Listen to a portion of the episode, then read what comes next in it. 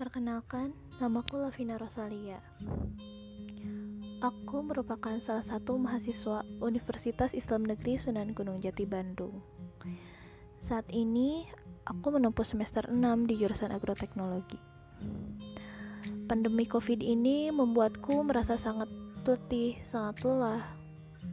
Karena segala aktivitas yang aku lakukan hanya di rumah. Ya, mau bagaimana lagi? Semua ini demi kebaikan bersama. Gak kerasa ya, udah sebulan lebih diam di rumah aja. Bosan banget dari kamar pindah ke dapur, dari dapur pindah ke ruang TV, dari ruang TV pindah ke ruang tamu. Nah, aku di sini akan berbagi pengalaman satu bulan ke belakang selama di rumah aja. Ya, selama satu bulan ke belakang, hal yang aku lakukan yaitu bercocok tanam. Jenis tanaman yang aku budidayakan yaitu tanaman hortikultura. Salah satu tanaman hortikultura yang kita sering temui yaitu tanaman seledri. Seledri merupakan tanaman yang berasal dari keluarga Apiaceae. Seledri termasuk tanaman tahunan yang berbentuk semak atau rumput. Dalam kehidupan sehari-hari, seledri biasanya digunakan sebagai bahan pelengkap dalam makanan karena memiliki cita rasa yang khas dan renyah. Selain sebagai tanaman rempah, seledri juga berfungsi sebagai tanaman obat dengan berbagai manfaat, di antaranya yaitu menurunkan kadar kolesterol dan tekanan darah tinggi. Dan seledri ini memiliki kandungan alami berupa fitosterol. Fitosterol merupakan komponen fitokimia yang mempunyai fungsi berlawanan dengan kolesterol bila dikonsumsi oleh manusia. Nah, fitosterol inilah yang mempunyai fungsi menurunkan kadar kolesterol di dalam darah dan mencegah penyakit jantung. Seledri juga terbukti dapat menurunkan tekanan darah tinggi atau yang disebut dengan hipertensi. Apigenin yang terkandung di dalam seledri bersifat vasoreoxlator atau vasodilator melebarkan pembuluh darah. Dengan menghambat kontraksi otot yang melingkari pembuluh darah, pembuluh darah akan melebar sehingga darah mengalir dengan lancar dan tekanan darah akan menurun.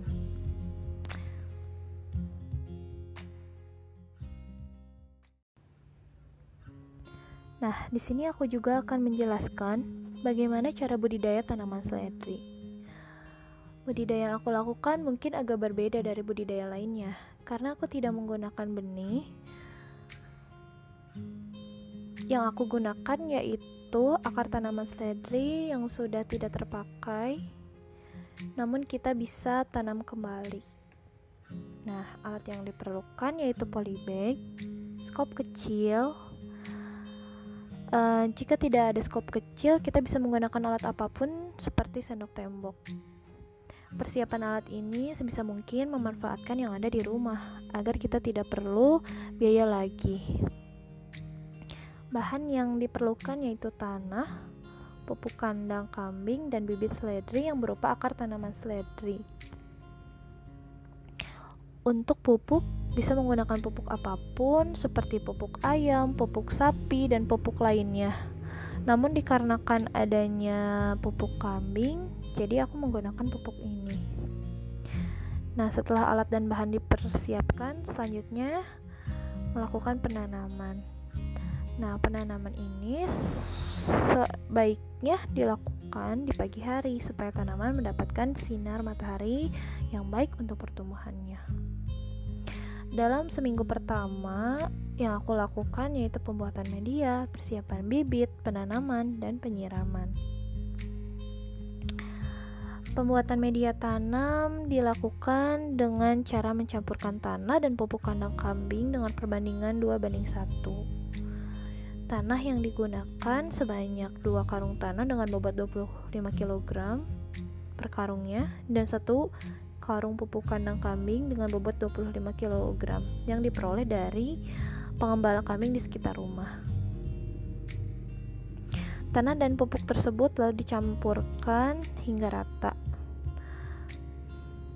Lalu tanah ini dimasukkan ke dalam polybag yang berukuran 15 x 30 cm menggunakan skop atau sendok tembok dengan berisi bobot tanah sekitar 5 kg. Selanjutnya persiapan bibit. yaitu bibit yang digunakan dalam menanam seledri menggunakan uh, bibit yang memiliki akar yang masih utuh. Caranya dengan mencari seledri yang ada di rumah sisa habis masak ataupun di warung sayuran. Lalu dipotong bagian bawah seledri untuk memisahkan antara akar dan batang seledri. Selanjutnya penanaman. Penanaman itu merupakan kegiatan memindahkan bibit ke dalam lubang tanam. Proses penanaman ini dilakukan dengan cara melubangi tanah. Tanah itu dilubangi sedalam 5 cm, kemudian akar seledri dimasukkan ke dalam polybag lalu ditutup kembali oleh tanah. Lalu setelah itu lakukan penyiraman.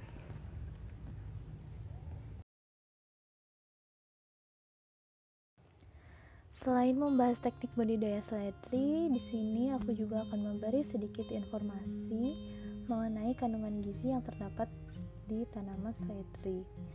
Dalam 100 gram bahan mentah seledri terdapat air sebanyak 93 ml, lemak 0,1 gram, karbohidrat 4 gram, protein 0,9 gram, serat 0,9 gram, kalsium 50 mg, besi 1 mg, fosfor 40 mg, yodium 150 mg, kalium 400 mg, magnesium 85 mg, vitamin A 130 mg, vitamin K 15 mg, vitamin C 15 mg, riboflavin 0,05 mg, tiamin 0,03 mg, dan nikotiamid 0,4 mg. Wah, sangat banyak kandungannya bukan? Nah, maka dari itu jangan lupa memperbanyak konsumsi seledri ya guys. Nah, minggu kedua yang aku lakukan yaitu pemupukan dan penyiraman. Pemberian pupuk seledri harus sesuai anjuran dari literatur. Rekomendasi pupuk seledri menurut Balai Pengkajian Teknologi Pertanian Jambi yaitu 600 kg per hektar pupuk fosfor sebanyak 75 kg per hektar dan pupuk kalium sebanyak 250 kg per hektar. Nah, pemupukan ini dilakukan saat tanaman berumur 2 minggu. Nah, berdasarkan berat tanah 10 kg, nah dosis yang diperlukan untuk satu tanamannya yaitu pupuk urea 3,3 gram, pupuk TSP 1,4 gram, pupuk KCl 2,77 gram. Nah, itu dia dosis pupuk yang diberikan untuk tanaman seledri. Cara pengaplikasian pun cukup mudah, cukup dengan ditimbang sesuai dosis lalu ditaburkan ke polybag dengan cara mengelilingi tanaman.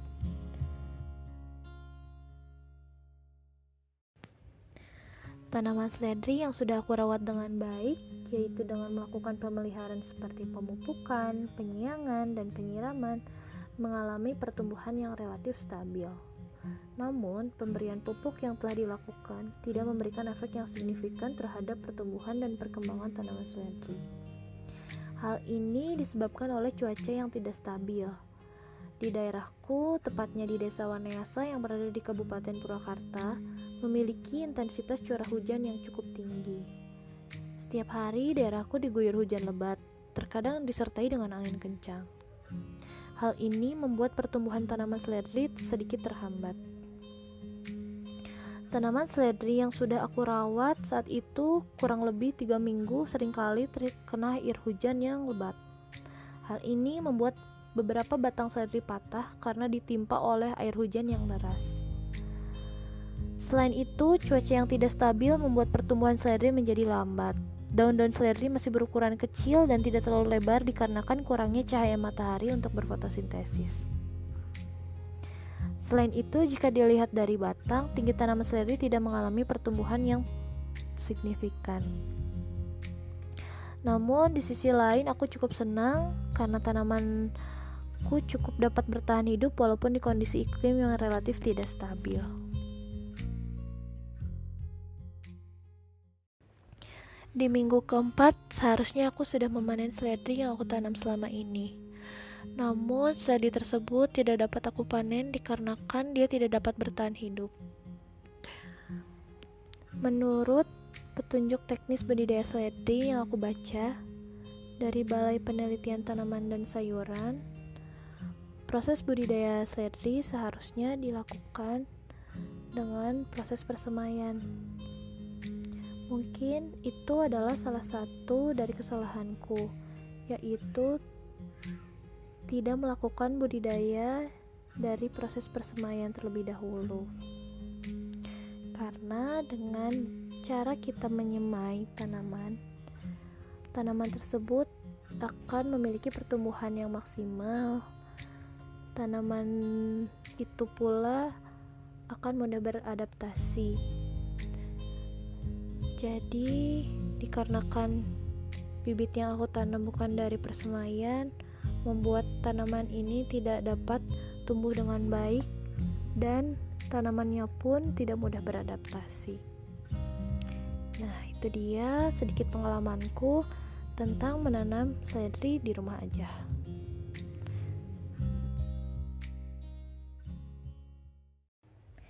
Selain menceritakan budidaya seledri yang telah aku lakukan sebelumnya, di sini aku juga akan sedikit mereview blog milik temanku yaitu Kemal Fadilah yang berjudul Simply Gardening at Home.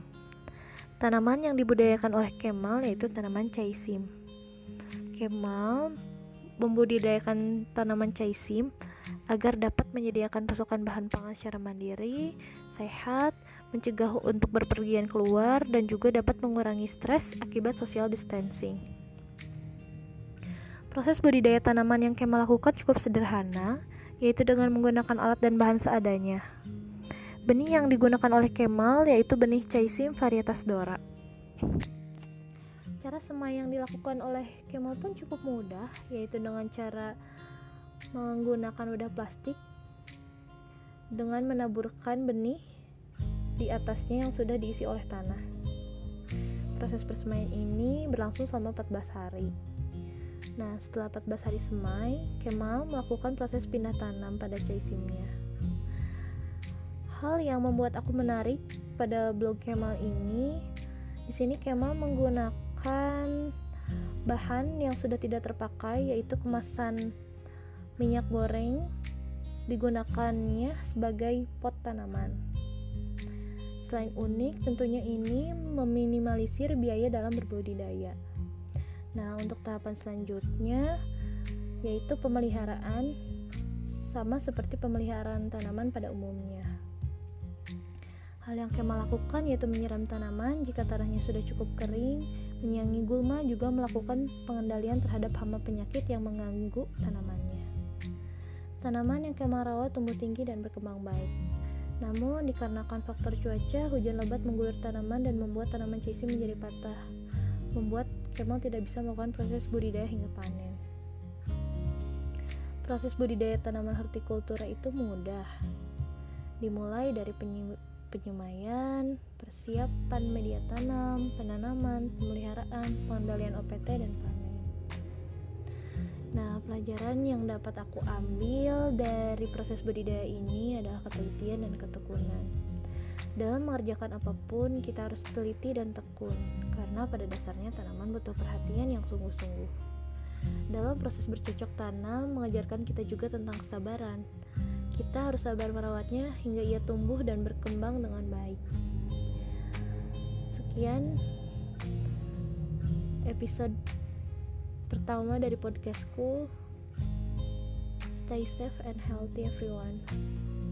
Thank you.